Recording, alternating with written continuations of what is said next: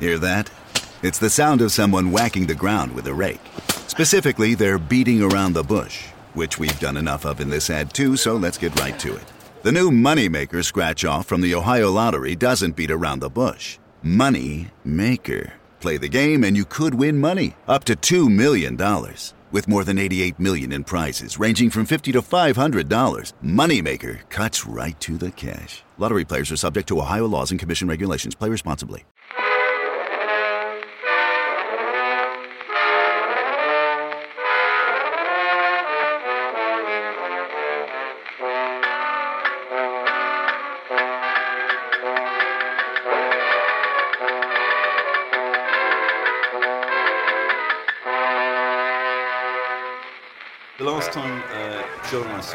Was up in uh, Durham. Uh, it was great, Durham Literary Festival, Durham Book Festival. I was reader in residence there.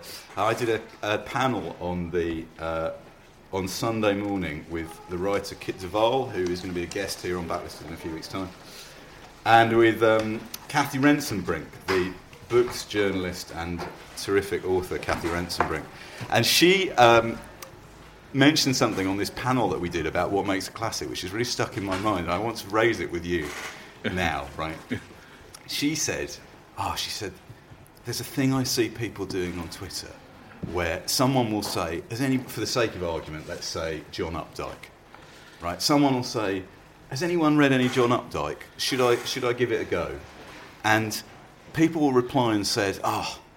I read like 10 pages of Rabbit Run and uh, uh, didn't get on with it. Not for me, right? And then the first person will reply and say, "Oh, thanks for that. You've saved me the bother." I, I think that's terrible. Imagine like the great years and years that people take to write books, and because someone had a bit of an off day or, or, and didn't didn't really get it or couldn't be bothered, someone else just goes, "Oh yeah, thanks for saving me the bother." But isn't that just the same as someone saying I didn't like the first track on an LP and then not listening to the rest Yeah. of it? Yes. wrong. Or the first, wrong? or the Yeah, of first course it's 30 wrong. I think seconds of the all right. LP. That's terrible. I terrible. think that's all right, Poor old? Brian Wilson went mad making pet sounds, but you don't like the first 30 seconds of the first track. You, it's don't not know, I- Brian Wilson's problem, mate. I don't know, but I haven't listened to an album in its entirety for years. And Andy and I have discussed before that um, the theory that you can either you can have an opinion on a book if you've not read it, because that opinion is is culled from its kind of you know its cultural cachet and kind of and how how people respond to it. You're allowed to have an opinion on a book if you haven't read it, and you're allowed to have an opinion on a book if you have read it. If you finished if, it. if you finished it. Yeah. But you've only read 10 pages or 100 pages, you're not allowed to have an opinion on it. Go, be gone. be gone. Stop, stop muddying the pool. This is the uh, no man's water uh, of, uh, literature. you know. Yes. Yeah, yeah. Yeah. yeah. It's You know, an opinion based on 10 pages is not, is there not an opinion worth having? Yeah. I've always, I always felt that that I, I hate the, I've always hated samplers for that reason. You know, Yeah, and I know we have to put excerpts for our crowdfunding projects on the site, but that seems to me to be what, you know, what are you going to do? You know, you're asking people to back an idea essentially, which I think is valid, but to have a fully formed, you know, opinion about a book based on an, on, on an excerpt seems to me a little just lazy and What's wrong with something that's half thought through? What about a half thought through pig? I quite like them.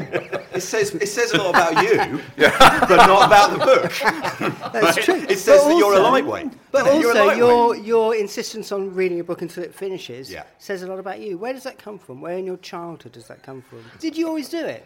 Have you? I mean, have you No, always no, done no. that? It's, I'm a reformed character. I'm a new Puritan. I, I am. I hate not finishing things. Can't bear it. Really, really upsets me. Even if I'm not enjoying it, that's some Oh, yeah. sort of weird puritanical thing, I I've suppose. got finished. I'm the opposite of that. I quite happily put a book down, and if I'm not enjoying it, and not pick it up again. I'll happily judge an album on its first song, Backlisted is And a now book over. on, uh, Backlisted is over. Backlisted is over. and a book on something I've only read ten pages. on. I think you're allowed to do that. Just don't then go around offering your opinion on it. Here we go. Uh, yola. Okay. Hello and welcome to a special Halloween edition of Backlisted Podcast. Today we're gathered once more around the kitchen table of our sponsors Unbound, the publishers who bring authors and readers together at the dead of night to create good things to read. I'm John Mitchinson, the Twitchinson. publisher at Twitchinson. Unbound. Oh, and I, I'm Andy Chiller. And uh, I'm the author of The Year of Bleeding Dangerously. And um, uh, we're joined, as usual, by uh, the writer and spiritualist, Matthew Clayton. Hello, Matthew. Or is it, is it, is it just ectoplasm that I see next to me? It's a ghost, a ghostly figure. Uh, and joining us on this edition, again, is a writer, critic, and senior associate editor at Mojo, Andrew Male. Andrew previously graced us with his presence when he appeared to talk about Raymond Chandler's The High Window six whole months ago. He did talk about it, he didn't just appear to talk about it. And also, He Andrew, appeared and then talked. Andrew like chose a crime, one of the most famous crime writers, and then came on this show and said he wasn't a crime writer. You've today you've chosen one of the most um, notorious writers of ghost stories, who you're going to tell us isn't a writer of ghost stories. He's not a stories. witer of ghost stories. And who would that be? Robert Aickman. The great Robert. Robert Aickman. I mean, the, the truly great, I think, Robert Aickman. Um, but first, uh, the foul rag and bone shop of the heart. Andy, where all ladders start, and certainly where this Yeah. podcast usually starts. Yes, yes. What have you been reading this week? So I've been reading uh, the new novel by Ali Smith, and that novel is called Autumn. How And appropriate. Seasonally read it- appropriate. I, I, I shall read you a tiny uh, portion of it in a, in a minute, which is seasonally uh, appropriate bit.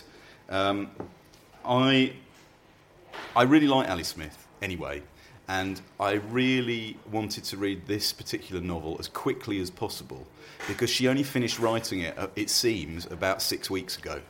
Uh, um, and it's just, it was, it was really unusual to read a novel so contemporary that it has particular names and events relating to uh, the referendum in the summer, which, which just pull you up short or give you goosebumps because you can't quite believe you're seeing them in a finished printed Why have they done book. it so quickly? Have, they, have Hamish Hamilton explained why they've published so quickly? Is that something that she I wanted? think she, or yeah, she just wanted a desperate that. attempt to And- get some No, revenue I in think before it's not. Christmas? I think it's not what to ride the Gove bandwagon. Yeah, no, I, don't, I, don't, I, don't, I don't believe so.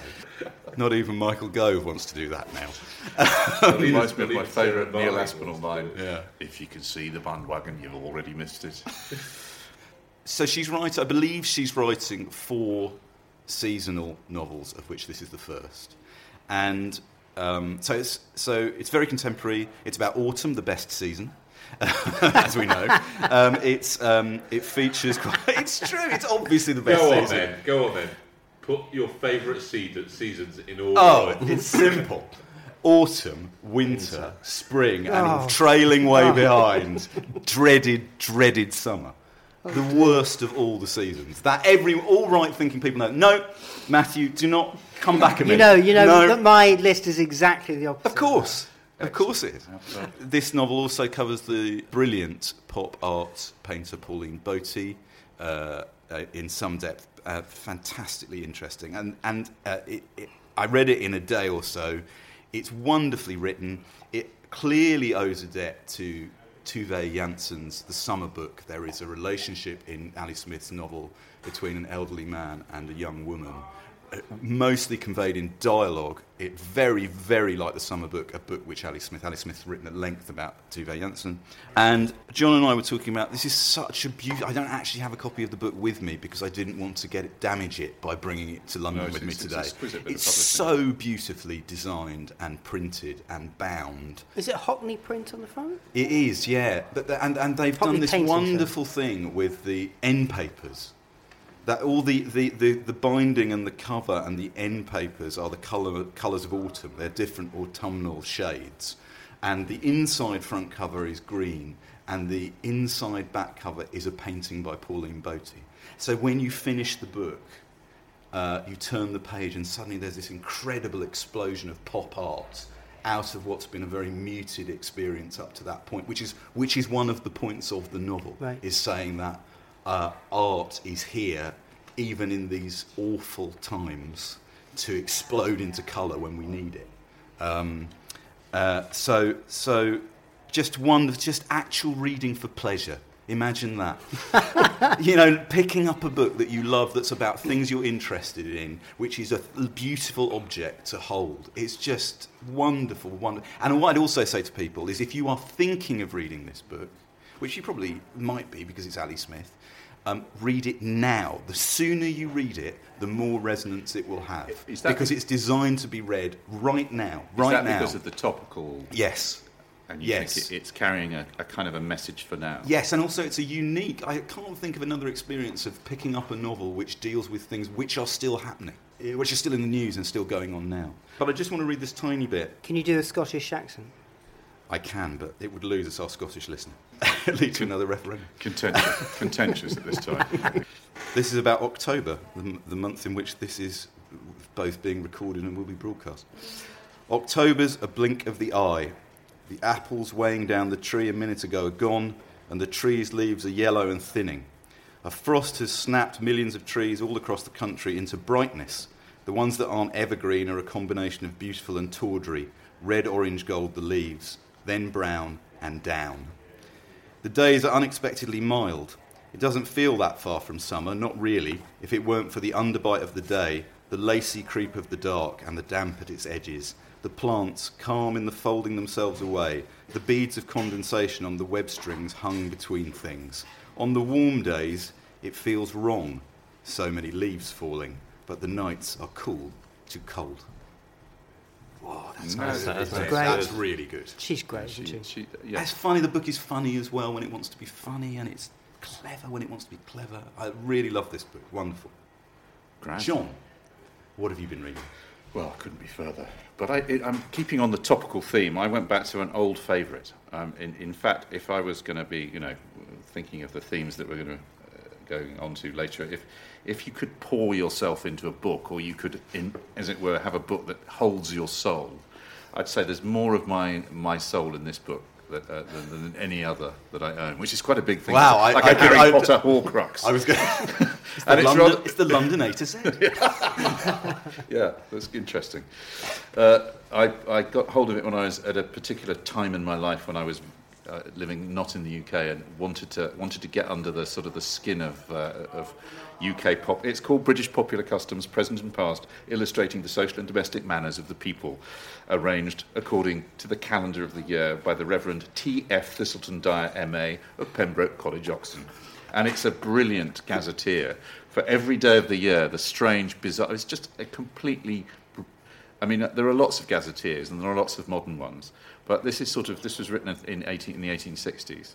So what's interesting is a lot of the cust- customs that we now associate with things hadn't really kicked in, and a lot of the things that we think, for example, Halloween and trick or treating, that we think is an extremely kind of modern, newfangled American uh, invention, uh, you you discover in fact souling, as it was called in those days, kids going from door to door Yeah, and asking yeah. for soul cakes in return for money or the threat of often Yeah. scarcely concealed threat of violence. Uh, if they didn't. Is, is, is there but it's just um, it's just a joy. And I, I there were a couple of things I thought I would uh, uh, I, I would read out. There was there was one I particularly liked um, the fact that the, the, the night was called variously cake night nutcrack night um, pookie night punky night which is quite nice or spunky night uh, in, fact, in Somerset, it was known as "It's Spunky Night, It's Spunky Night. Geezer candle, geezer light. If he don't, he'll have a fright."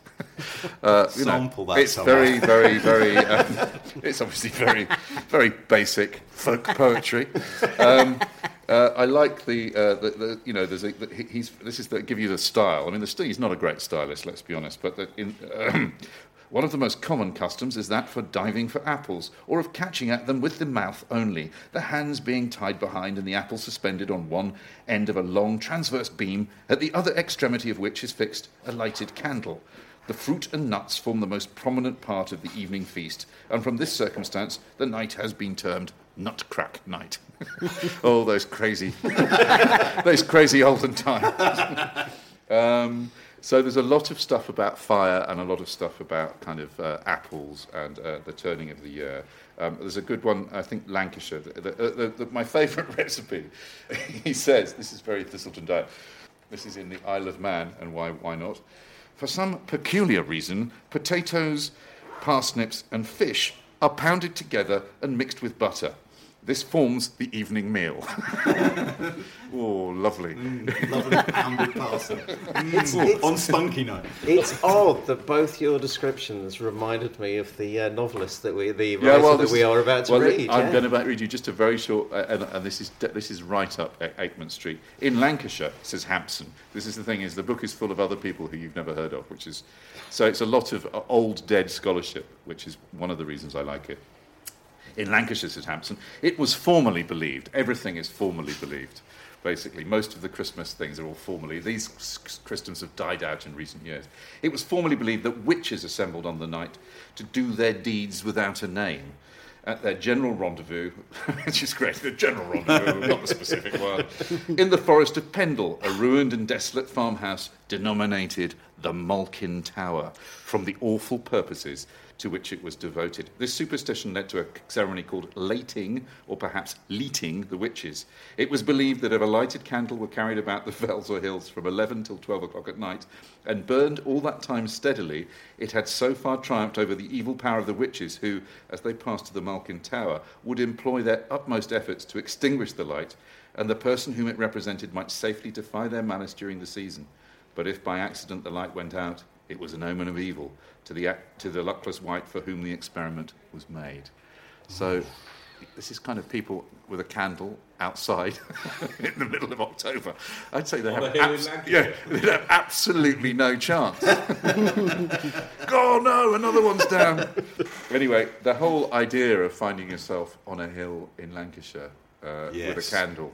Slightly Uh, not knowing. Start no, you're not knowing where you got were going. right, and- or where and you were going. On a hillside seeping- desolate. On a hillside desolate. yeah, yeah, yeah. Uh, is kind of quite a good setup for, Yes. for uh, and I think that would be. We've got so much to, to, to, to set in. The only thing I wanted you as my favourite quote on Halloween from Jean Baudrillard. I, what other podcast would offer that phrase? Uh, there is nothing funny about Halloween. eh? This sarcastic festival reflects rather an infernal demand for revenge by children on the adult world. Oh, yeah, so uh, there's a little trick bit. or treat, Jean. Yeah, exactly. Uh, I don't know what it is. Trick or treat in French. Probably not got it. We'll be back in just a sec. Let's go to England. So we are uh, talking about the writer uh, of Strange Stories, Robert Aickman, uh, today. And before I hand over to our guest Andrew Male, uh, I just want to explain that in a slight break from backlisted tradition, although we are concentrating on a volume of Robert Aickman's stories called Cold Hand in Mine, we will also be talking about other stories by Robert Aickman on the grounds that once you've read two or three of these stories, you'll want to read many more of them. All of them. So, and this is a good moment because uh, there are four volumes currently in print from Faber and Faber, so they're quite easy to come by. Um, Um, and, and, and respect to Faber and Faber for having reissued them. Yes. Andrew, I want to ask you two questions to start with. First of all, can you remember the first Robert Aickman story that you read? Second of all, for our listeners, define a Robert Aickman story for me. Ooh. Um, the first Robert Aickman story I would have read, I probably wouldn't have known it was a Robert Aickman story because as a kid I devoured Fontana books of ghost stories. And, but I didn't always know. I just read them as stories. I didn't kind of then go, oh, that was by Walter de la Mare or that was by Robert Aickman. So the first time I kind of became aware of Robert Aickman was um, when I was at um, college in Stafford and I found a book from uh, withdrawn from Middlesbrough Libraries and Information called The Unsettled Dust. Um, and um, but for ages I couldn't get into Is that that actual I have it here. I have it here. It's, uh, you can describe it sort of a, a gentleman in a sort of nice 80s double-breasted suit staring um, into a copse, whereas there is some blood on uh, the end of a, um, a rose bush. Yeah. I, it's not. I think finding suitable images for the covers of Robert Aickman books is a, per, a, a perennial problem. Although there's one there, you were holding up the first edition of Cold Hand in Mine uh, to, to show John and Matthew that. do, you know who, um, do you know who drew that? No, it's beautiful. Edward Gorey. Oh, really? Yeah, he did um, two covers. He did Cold Hand in Mine, and he also did um, a book club compilation called Painted Devils, and they were both um, sort of Edward Gorey covers, and they're Who's- really sorry, who's well Edward, suited. Who's Edward de Gore? Oh, Edward, Gore, Edward Gorey. Edward Gorey. Uh, the, You remember it's the guy you read like two pages of and couldn't get on with. oh, thanks for saving me the bother. That would be Robert Aickman. Yeah, yeah. Shade. Ed, Edward, Edward Gorey. Who's gonna Who's gonna He's, explain um, Edward Gorey? I mean, Upstate New York, um, sort of poet and illustrator, um, sort of operating in sort of 1950s and 60s, um, sort of heavily indebted to people like sort of Ambrose Bierce, but also sort of Edward Lear. Edward Lear, for and sure. uh, beautiful, delicate uh, penmanship, but incredibly uh, macabre stories. very famous Um, story called The Uninvited Guest. That's, Yes. the, that's the most famous. Yeah. Hey, I've got an album of, uh, as I'm sure Andrew has, of Robert Wyatt singing Edward Gorey stories, really? which I'm very happy to Yeah, and What's then- it pass on called? To you. It's called the. Is it called The Uninvited Guest? It might be called The uninvited. Guest. Oh, Uninvited I think it Guest, is. yeah. Yeah, I think it is. Uh, the one that you see a lot is the kids' book, The Gashlycrumb Tinies, which is Yeah. a, a Yeah. very kind of macabre. s- s- A is for Albert who fell down the stairs. Yeah, it's yeah. So it's basically it's an Child- A to Z of children, children how they die. so Andrew, Matthew bought you valuable thinking time there to define an Aickman story. You've done gory for us. I have a We should- definition can I here. just go back Ah, okay, yeah, yeah, go for it. Go Uh, for I it. should, we should just say about that that that I, although it is an Edward Gorey cover, you have to say it's one of it is Ronseal, isn't it? To the point of madness. It's Yeah. cold hand in mind. Uh, I've drawn a hand and another hand. in it. Is that Yeah. okay? Will that do? Yeah, yeah, yeah. But it doesn't- might it might have um, the hospice in the in the distance, one of um, Aickman's stories. So it kind of you know it might be related to one of the stories within there, and it might be a wood that he's going into another Aickman story into the wood.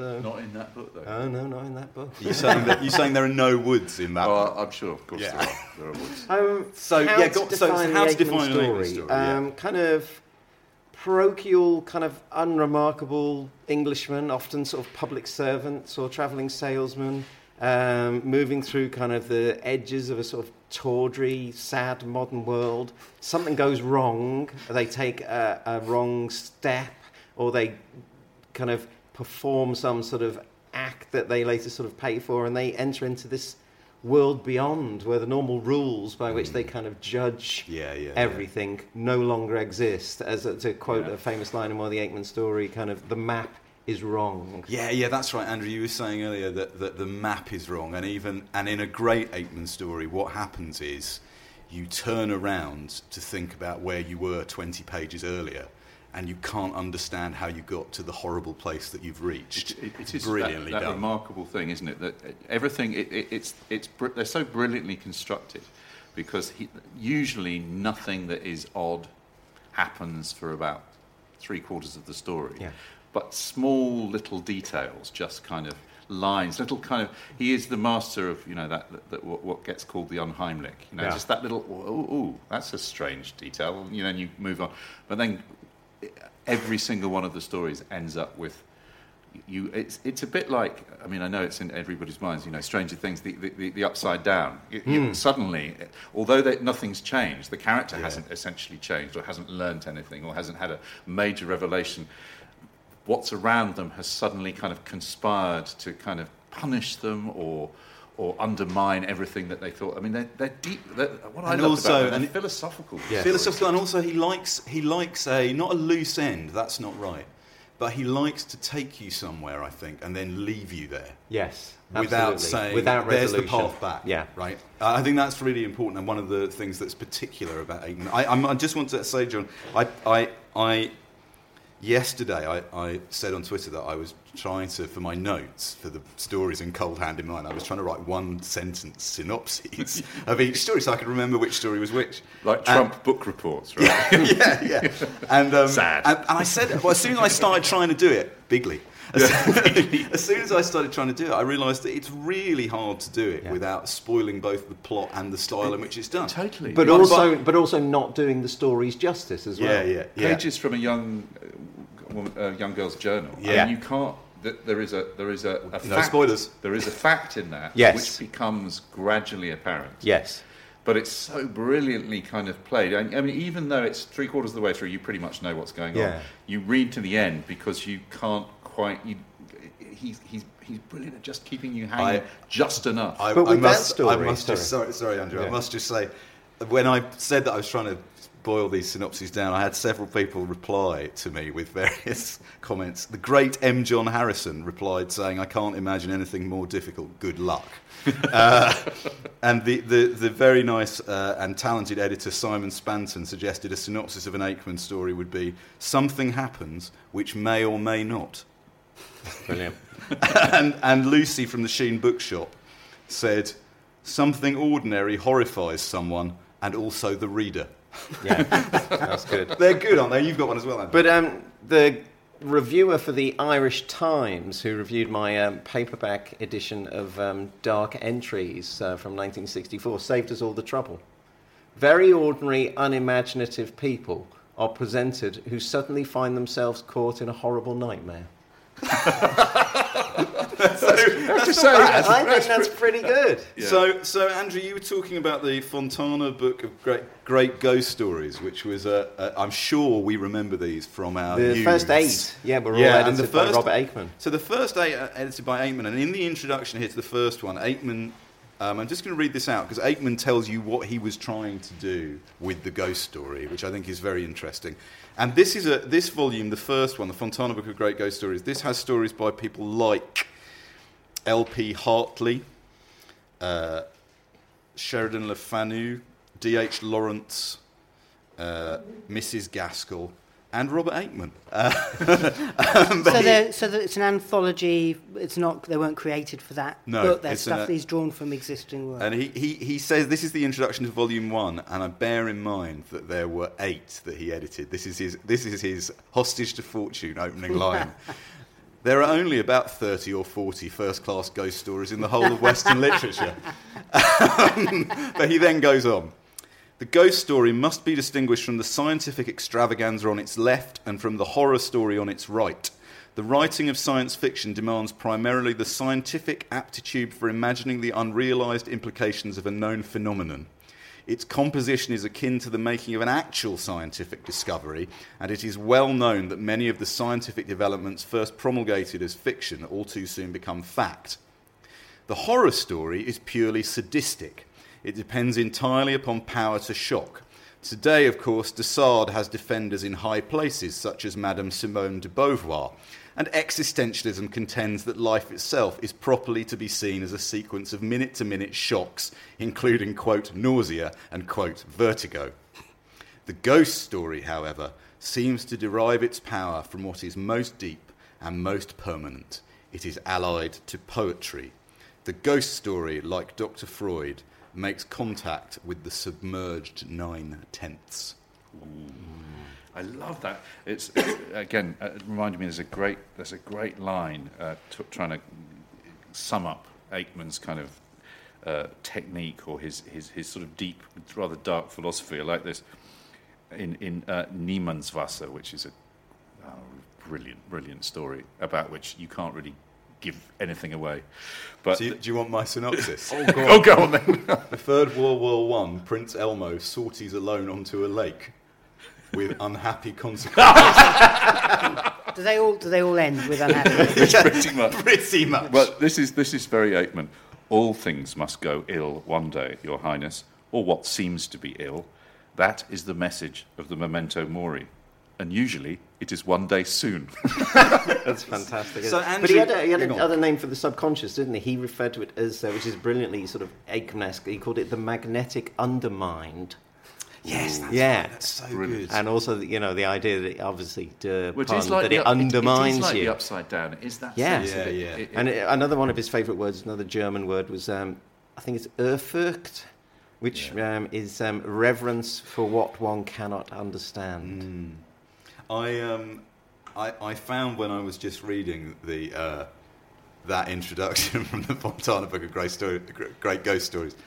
Uh, Andrew, I'm going to pass over to you to, to, to quote unquote take the Aickman challenge, which is can you read us a little bit from one of the stories uh, and maybe talk a bit about it? You were going to read something from the hospice. I can. I, I had um, the end of the hospice to read. Yeah, if that's okay. Yeah, yeah, yeah, that would be great. We would just give us a setup. I, I, I'm my terrible. Shall I What's give your, you give my, me your one line sort of, and I'll fill in from your one line synopsis. that like A faulty, travelling like faulty salesman- towers yeah. without the laughs. Tra- traveling salesman stays overnight at bizarre hotel called the Hospice finds it hard to check out. That's good. This is uh, this joins him after his terrible evening. Yeah. Um, and, and we should say that the, e- the evening is spent effectively being force fed, right? Force-fed, unpleasant Turkey to British, heavy British food. Um, when he re- when he refuses to eat it, the uh, waitress throws the plate down And on the floor. Th- That's the but the first kind of unheimlich moment is when he notices that there are fetus that they're actually Yes. they're chained. That some one the of one of the guests is chained to the table. It's that brilliant mixture of something that's sort of silly, bizarre, horrible, really sort of visceral. There's all sorts of stuff about the mm. texture of food and, Yes. and lichen and fungus and all these things. So yes, so so And so, it- then he has to, and he sort of stays the night. That everyone there, there are no single rooms. He has to share a room with this uh, rather peculiar gentleman. And there may or may not have been a murder in the Yeah, night, right, yeah, yeah. but there's certainly a uh, body that has to be disposed of And in the morning, and a blood, horrible blood and it's never explained brilliantly why the hotel is called itself the hospice. right? Well, there's, there's two definitions for a hospice, isn't there? There's a place of care for terminally ill people, but it's also a religious place of rest. Ah, So it's sometimes it's a hotel run by a religious order. ah, very good. I didn't Yeah. know that. Right, take it away. Down in the lounge, there they all were, with Faulkner presiding indefinably but genially. One though authentic sunlight trickled in from the outer world, but Maybury observed that the front door was still bolted and chained. It was the first thing he looked for. Universal expectation was detectable. Of breakfast, Maybury assumed. Bannard, at all times shrimpish, was simply lost in the throng. Cecile he could not see, but he made a point of not looking very hard. In any case, several of the people looked new, or at least different. Possibly it was a further example of the phenomenon Maybury had encountered with Bannard. Faulkner crossed him at once, the recalcitrant but still privileged outsider. I can promise you a good breakfast, Mr. Maybury, he said confidentially. Lentils, fresh fish, rump steak, apple pie made by ourselves with lots and lots of cream. I mustn't stay for it, said Maybury. I simply mustn't. I, I have my living to earn. I must go at once. He was quite prepared to walk a couple of miles, indeed, all set for it. The automobile organisation, which had given him the route from which he should never have diverged, could recover his car. They'd done it before for him several times. A faint shadow passed over Faulkner's face, but he merely said in a low voice, If you really insist, Mr. Maybury. I- I'm, I'm afraid I have to, said Maybury. Then I'll, I'll have a word with you in a moment.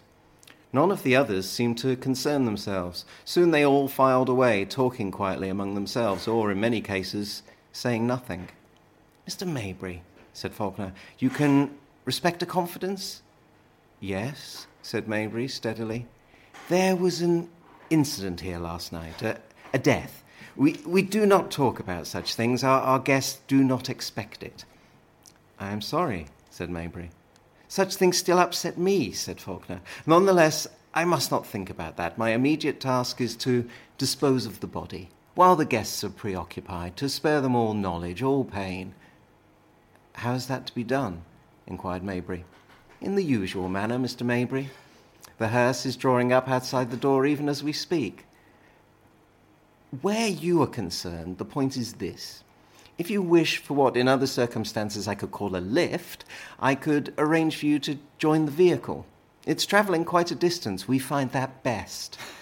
Faulkner was progressively unfastening the front door. It seems the best solution, don't you think, Mr. Maybury? At least it is the best I can offer, though you will not be able to thank Mr. Bannard, of course. A coffin was already coming down the stairs, borne on the shoulders of four men in black, with Vincent, in his white jacket, coming first in order to leave no doubt of the way and to prevent any loss of time. I agree, said Maybury. I accept. Perhaps you would let me know my bill for dinner? I shall waive that too, Mr. Maybury, replied Faulkner. In the present circumstances, we have a duty to hasten. we have others to think of, I shall simply say how glad we have all been to have you with us. He held out his hand. Goodbye, Mr. Maybury. Maybury was compelled to travel with the coffin itself because there simply was not room for him on the front seat where a director of the firm, a corpulent man, had to be accommodated with the driver. The nearness of death compelled a respectful silence among the company in the rear compartment, especially when a living stranger was in the midst. And Maybury alighted unobtrusively when a bus stop was reached. One of the undertaker's men said that he should not have to wait long. Oh, that's so brilliant. That's really well read as well. I'm Oh, Fantastic. Andrew. Yeah, I mean, but it's nothing is explained. It's, No. it's, Yeah. it's, it's glorious. Um, There's a there's a quote here. I've got a quote from Neil Gaiman, uh, which is germane to this. Gaiman is talking about Aickman. He says, "I think that Aickman is one of those authors that you respond to on a very primal level. If you're a writer, it's a bit like being a stage magician. A stage magician produces coin, takes coin, demonstrates coin vanished. That tends to be what you do as a fiction writer, reading fiction. You'll go, oh look, he's setting that up. Reading Robert Aickman is like watching a magician work." And very often, I'm not even sure what the trick was. All I know is that he did it beautifully. Yes, the key vanished, but I don't know if he was holding a key in the hand to begin with. I find myself admiring everything he does from an authorial standpoint, and I love it as a reader. He will bring on atmosphere. He will construct these perfect, dark, doomed little stories, what he called strange stories. And actually, that is a distinction that he would. I I think that he deserves credit for several things, but one of the things is actually it would be easy for a writer of ghost stories to say my ghost stories are better than run-of-the-mill ghost stories. They are strange stories, but actually that does really mean something with Aickman. I think they are not like reading anybody else. no, I think I think that's uh, that. You know, I was thinking that the recent piece of Robert Macfarlane about the eerie, and uh, that- that seems to be a word that. that strange for Yes. Aickman. It- It's the, the strange Absolutely. is definitely some some kind of atmosphere that he's that he's wherever he starts his character, and I, I do love that they are these kind of pooterish. Yeah. they're always you know sort of Reggie Perrins. They're kind of they're, they're Yeah. often men, but not always. There's some some of his women characters are of the the brilliant. Uh, uh, story the trains with the two Yeah. the two women Well, the are- men and the women seem to exist in the world differently. Yeah. The, the the women seem to be whatever this sort of world beyond is. The women seem to be much more in contact with it. Either they inhabit it, or they kind of represent it, or they pass over much more easily into it. And they also kind of sort of embody the the romantic. And I think kind of with Aickman that often means like a move towards sort of you know death and decay as well. But yeah, the men the men are kind of quite sort of they inhabit the sort of sad and tawdry sort of modern world. They're Shuffling, often- lot of yeah, shuffling. and they you Mr. know they- Miller. and, Yeah, oh, Mr. absolutely, Mr. Miller. Mr. Mr. Mr. Miller. Uh, can I just? I think I want to give us the biograph, some of the biographical Yes. stuff about Aickman, if I may. So Robert Fordyce Aickman, uh, born in London 1914, dies 1981. Father an architect, and Aickman uh, duly trained as an architect himself.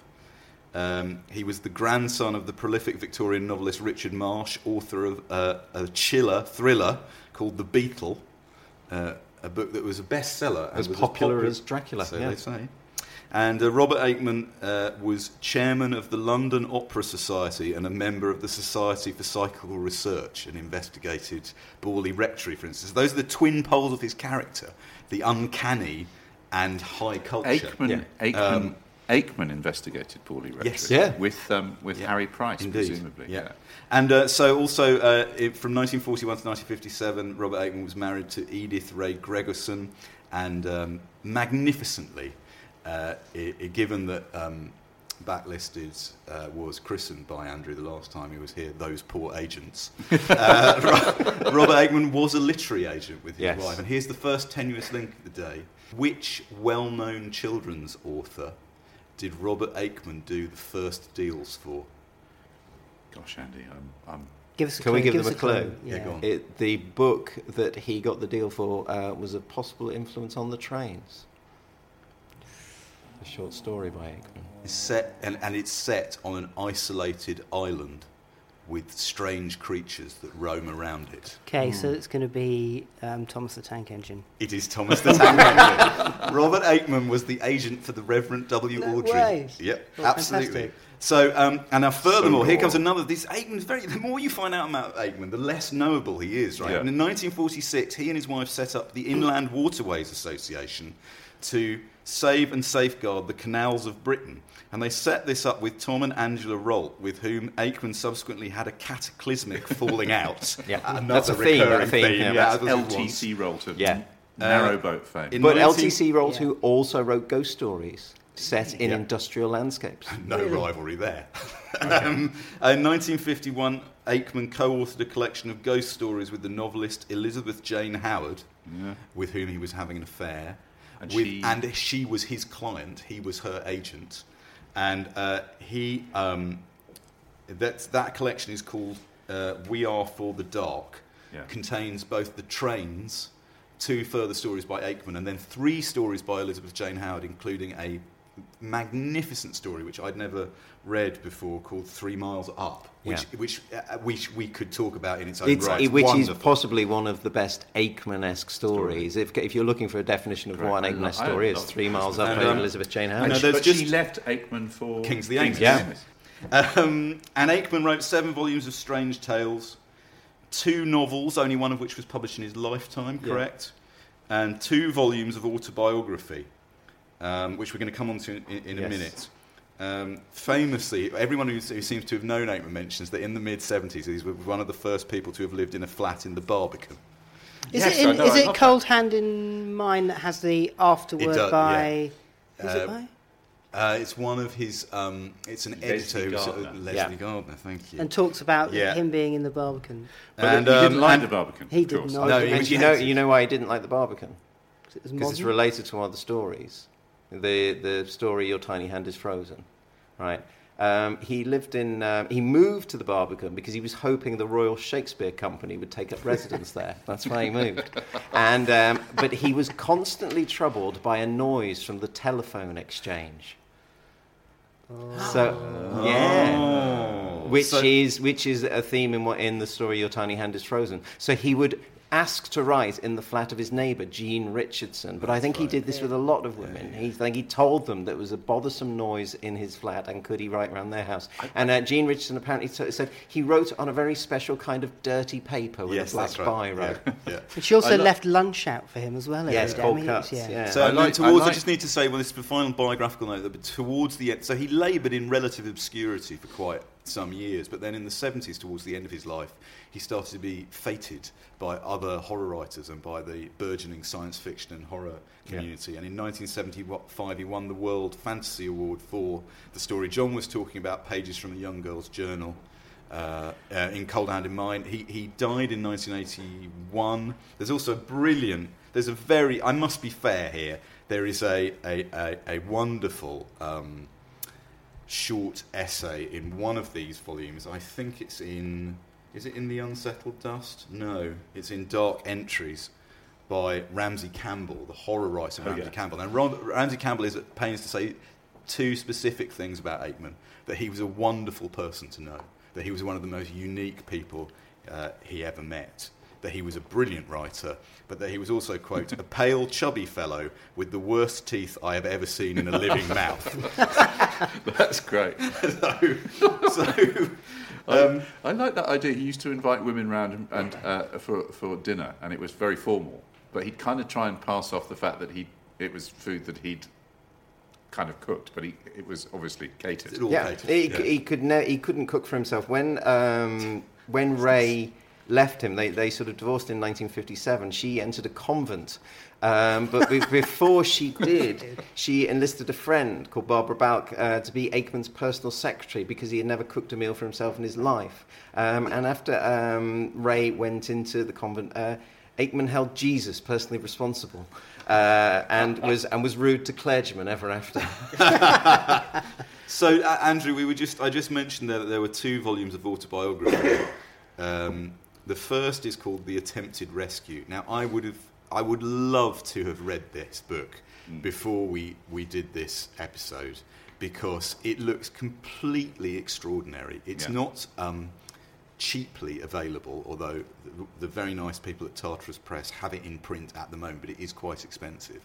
Um, you have a copy, do you not? Have, a, have an original copy signed by Mr. Robert Aickman. Oh my Dan, God. Could you just say a bit about this book and maybe read us a little bit from this book because it, The it's Attempted extraordinary, but in a different way from the extraordinary stories, Stories. we've just been talking about. It's an incredible book, and I kind of wish more people could read it. And the other thing to say is like to read about his father is to understand the stories even more. So I quite like to read a little bit about his father. If You that's don't okay. say. My father, as I knew him, was impossible to live with, to be married to, to be dependent upon. This is a vast subject, the framework and colouring of my universe. As I approach it so nearly, I warm and chill at the same time. In the first place, there was his unpunctuality. At the beginning of my life, he would rise from bed at 10 or 11, and even then, like me today, with much emotional agony. He would protest nonetheless every night that he would be down for breakfast and be indignant if this were doubted. Risen, he would potter for several hours with the problems and difficulties of his toilet, and then in the early afternoon he would struggle away to his office. Daily he would say that he would be back for dinner, not by seven, he had to admit, but absolutely, positively by eight, or perhaps nine. Nightly he would return at ten or ten thirty to find dinner spoiled and my mother in sulks. Quite often he would even miss the last train and appear in the small hours, having walked the four miles from Wealdstone. As I grew older, even these times began to slip. On most days he would not depart for work until the evening, and the last train and the last train back became his regular one. My father's unpunctuality dominated not only our day, but our weeks and months, and especially our pleasures. We went much to the theatre, but it was always spoilt for mother and me by uncertainty as to whether we should see the first curtain rise. We usually did, though by no means always, but the stress was fearful. My father always rationalised the situation by saying that late arrival gave one the extra enjoyment of trying to work out what had happened on the stage in one's absence and it was amusing to work out the location and chronology of scenes for oneself. When we went out for the day, all would be planned for a morning start, but we would actually catch a train in the late afternoon. the best hours of the day, like the best years of life, having been spent in useless turmoil. When we went on a holiday, father often missed not merely the train, but the day. So we should also mention, I just want to mention um, that the members of the League of Gentlemen are famous advocates Yeah. for Robert Aickman. And um, if you want to listen to st- those stories being read almost as well as by Andrew, Reece Shearsmith has Oh, recorded brilliant quite a lot of them, right? Because the thing, the thing that we were saying earlier Yeah. about they are, they seem like they're okay to navigate, but you notice once you do try and, because the reason I chose that end, the end of the hospice is because it's quite easy to navigate, Yeah, and yeah. sometimes you just you trip, you stumble, you fall. The fascinating thing about reading Aickman is his, you have the same experience reading the stories as his characters do in within In the story. Yeah, no, it's, that's so true. You lose yourself. Yeah. You forget important details. You misstep. And also, um, just to go back to the League of Gentlemen. Also, if you are listening to this on Halloween or in the or in the run up to Halloween, Mark Gatiss and Jeremy Dyson did an adaptation of a brilliant story called "Ringing the Changes," um, which is on BBC Four Extra on Halloween. I totally recommend you listen to that. It's wonderful. Interesting, the, thing, the point that you were saying about um, the um, Aickman biography and, and Ringing the Changes is about um, a, a, a recently married couple. And one of the um, things that doesn't sit right with the wife is the fact that her husband is uh, significantly older than her. And again, that's drawn from uh, Aickman's biography. At the time of their marriage, um, his mother didn't know how old Aickman's father was. She was 23. She thought he was possibly a couple of years older. When they signed the uh, marriage register, she discovered that he was 53. oh, oh my goodness. Yeah, it's, too, it's too good for all the brilliance of the kind of the, the the psychology in the stories is really. I mean, these are not these are not just. I mean, I know we. I think we've said enough to say they're not just run of the mill ghost stories.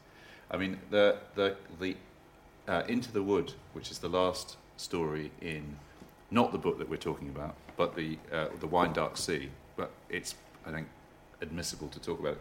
There's a brilliant piece. It's it's a uh, without giving you the whole setup. Margaret, the main character in the story, becomes is staying in a hotel that turns out to be another kind of hospice.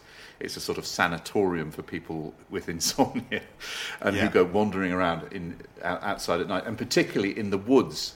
And she becomes fascinated by the fact that the woods seem. She's well, uh, Sweden's full of woods. What's the difference between these woods and the, and the rest of the woods? So she goes out for a little wander and has a kind of an epiphany, which I'll read a very small bit of here. Her husband Henry is an engineer who builds roads, so obviously has a pretty straightforward worldview. She starts to feel deeply rebellious when she's wandering around these apparently aimless paths at night. Margaret took a small pull on herself. Henry must be broadly right and she broadly wrong, or life would not simply not continue as it did, and more and more the same everywhere. The common rejoinder to these feelings of rebellion was, as she knew well, that she needed a little more scope for living her own life, even, as a few Mancunians might dare to say, for self expression. But that popular anodyne never, according to Margaret's observation of other couples, appeared in practice to work. Nor could she wonder. It reduced the self in one to the status and limits of a hobby. It offered one lampshade making or so many hours a week helping the cripples and old folk, when, one, what, when what one truly needed was a revelation, was simultaneous self expression and self loss. And at the same time, it corrupted marriage and cheapened the family. The rustling, sunny forest, empty but labyrinthine, hinted at some other answer. An answer beyond logic, beyond words, above all, beyond connection with what Margaret and her Cheshire neighbours had come to regard as normal life. It was an answer different in kind. It was the very antithesis of a hobby, but not necessarily the antithesis of what marriage should be, though never was. Just think that is such brilliant, a brilliant. The thing about that story as well, that's called that story, as John said, is called Into the Wood. You know that thing Aickman was saying about the nine tenths or Yeah. the Mm. undermined, and what Neil Gaiman was saying about what Aickman does as a writer. It, that, both those things apply in that story. I think you would be. I, I, I've read that story twice because at the second time I thought, okay, I'm going to see if I can work out how how he did that. He does what he does. How the gear, where does the gear change Yeah. happen? And on the second reading, I can't see it. I No. can't tell you how he does it. You know, th- th- there's one detail about him that I, I picked up that I liked is that nobody'd ever seen him carry a notebook. And I just have a feeling that he's one of those writers that, that, that he, he starts at, I, I don't think he's, he's, a, he's a planner. I think he's one of those writers that actually, that, that the stories, he, he puts his character into a situation and he imagines, he feels his way through the end of the narrative. You know, He said that the best stories that he wrote were the ones that just came to him, that came to him unbidden. You know, that kind of did just seemed to arrive. And, and also, like we Fully were, formed. and also with the result that they occasionally go wrong. That's the Yes. other Yeah. interesting thing. There's a story in that volume in the Wine Dark Sea called "Growing Boys," Yeah. which which is a, is, It's- it's is generally- ends in a car crash. Yes, Yeah. it is a car it is a crash. car crash. Yeah. Uh, um, but you can see how that happened because he's feeling his way, John. You're absolutely right. Yeah, that's. that's I think it. that's So why. I mean, that's maybe to say why, uh, if you're going to start, "Cold Hand in Mine" is. Yeah. There is. I don't think there's a bad story in that in that Mm. collection. Now, Matthew, I am tapping the table in a Halloween manner not to, to, to raise to raise you. I've got a tenuous link for you, Matthew. Okay, excellent. Which former subject of Backlisted was Robert Aickman's number one fan in the 1980s and 90s and indirectly responsible for Faber republishing his work?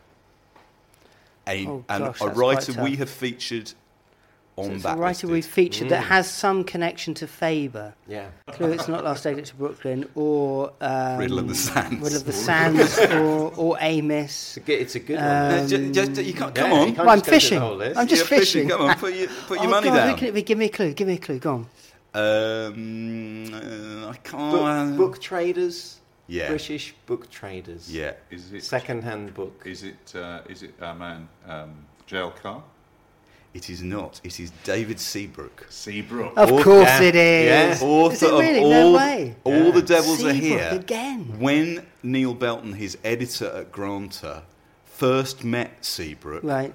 what Seabrook wanted to talk about was Robert Aickman. you're an editor, you must like Robert Aickman. Yeah. No way. Yeah, he collected Aickman stories and was a, an Aickman obsessive. And Neil Belton said to me it was the first time he'd ever heard the name Robert Aickman was from Really? David Seabrook. Wow. And we should also one- mention Richard T. Kelly, who was the Yes. editor at Faber Finds, Yeah. who is responsible for bringing all these wonderful Yeah. stories We've got back time to for us. one other backlisted connection. Yeah, go Yeah, on, do go it. on, when go on. you were, uh, there was an episode of you talking about mass observation. Yeah. Yeah. And uh, I was listening to that episode and I was, I was thinking, my God, the way people wrote for mass observation is exactly how narrators describe events in Robert Aickman stories, where they're, they're unaware of what they're writing down every detail and they're unaware kind of of what are the needed or important details and what are not. Oh, yes, There's, and that's so there's there, and also that fact is they put everything in because they think everything might be important. Yeah.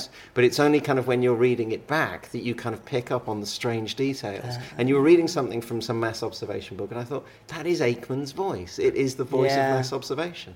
Fascinating. That's interesting. I, uh, Seabrook, though, that's brilliant. Yeah. Now, listen, we have to wind up. Um, I want to leave us on a suitably chilling note. Uh, by, by just, I want to read one paragraph from my favourite Aickman story, which is called. This is, I told you this cold handed. It's so hard to do this. It's from a, a, it's a story called Ravissant, and it is from a volume called The Unsettled Dust. And it is set in, I think I'm right in saying, the 1920s. A young artist visits an elderly woman uh, and with, with unpleasant consequences. Come back over here, monsieur, cried Madame A, pointing with her right forefinger to my hot armchair, and then slapping her knee with the palm of her hand, as if she was summoning a small, unruly dog. It was exactly like that, I thought. I have often seen it, though I have never owned a dog myself. I forbore from comment and returned reluctantly to the hot fire. Madame A, as I have said, was commanding as well as coy. And then an extraordinary thing happened. A real dog was there in the room. At least I suppose I am now not sure how real it was. Let me just say, a dog. It was like a small black poodle, clipped, glossy, and spry. It appeared from the shadowy corner to the right of the door as one entered. It pattered perkily up to the fire, then round several times in a circle in front of Madame A, and to my right as I sat, then off into the shadow to my left and where I had just been standing.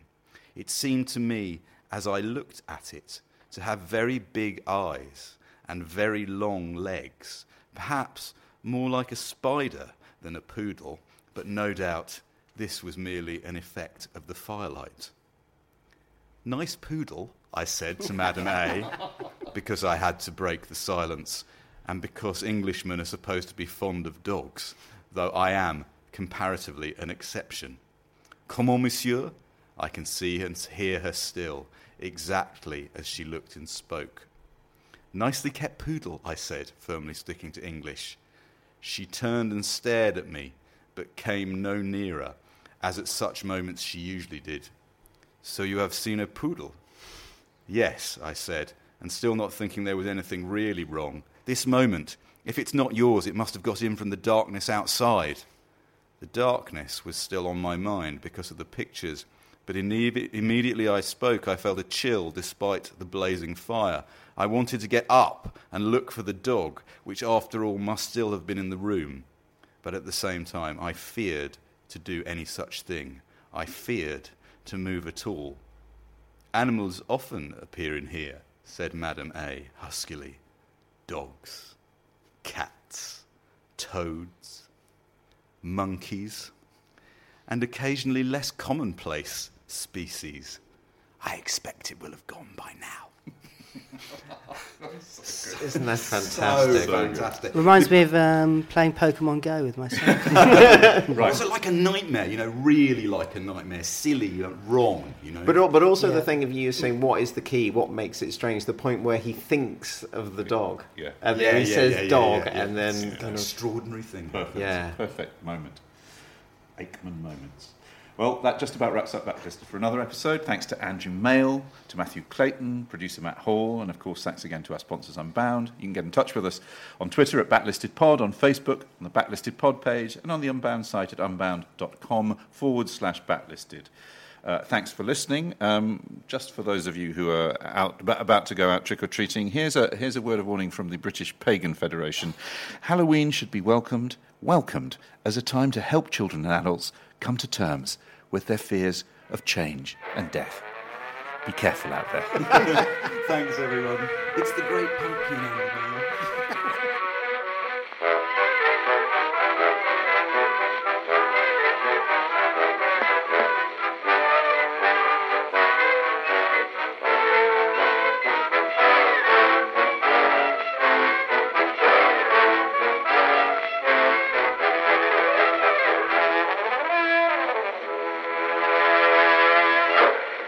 You can choose to listen to Backlisted with or without adverts.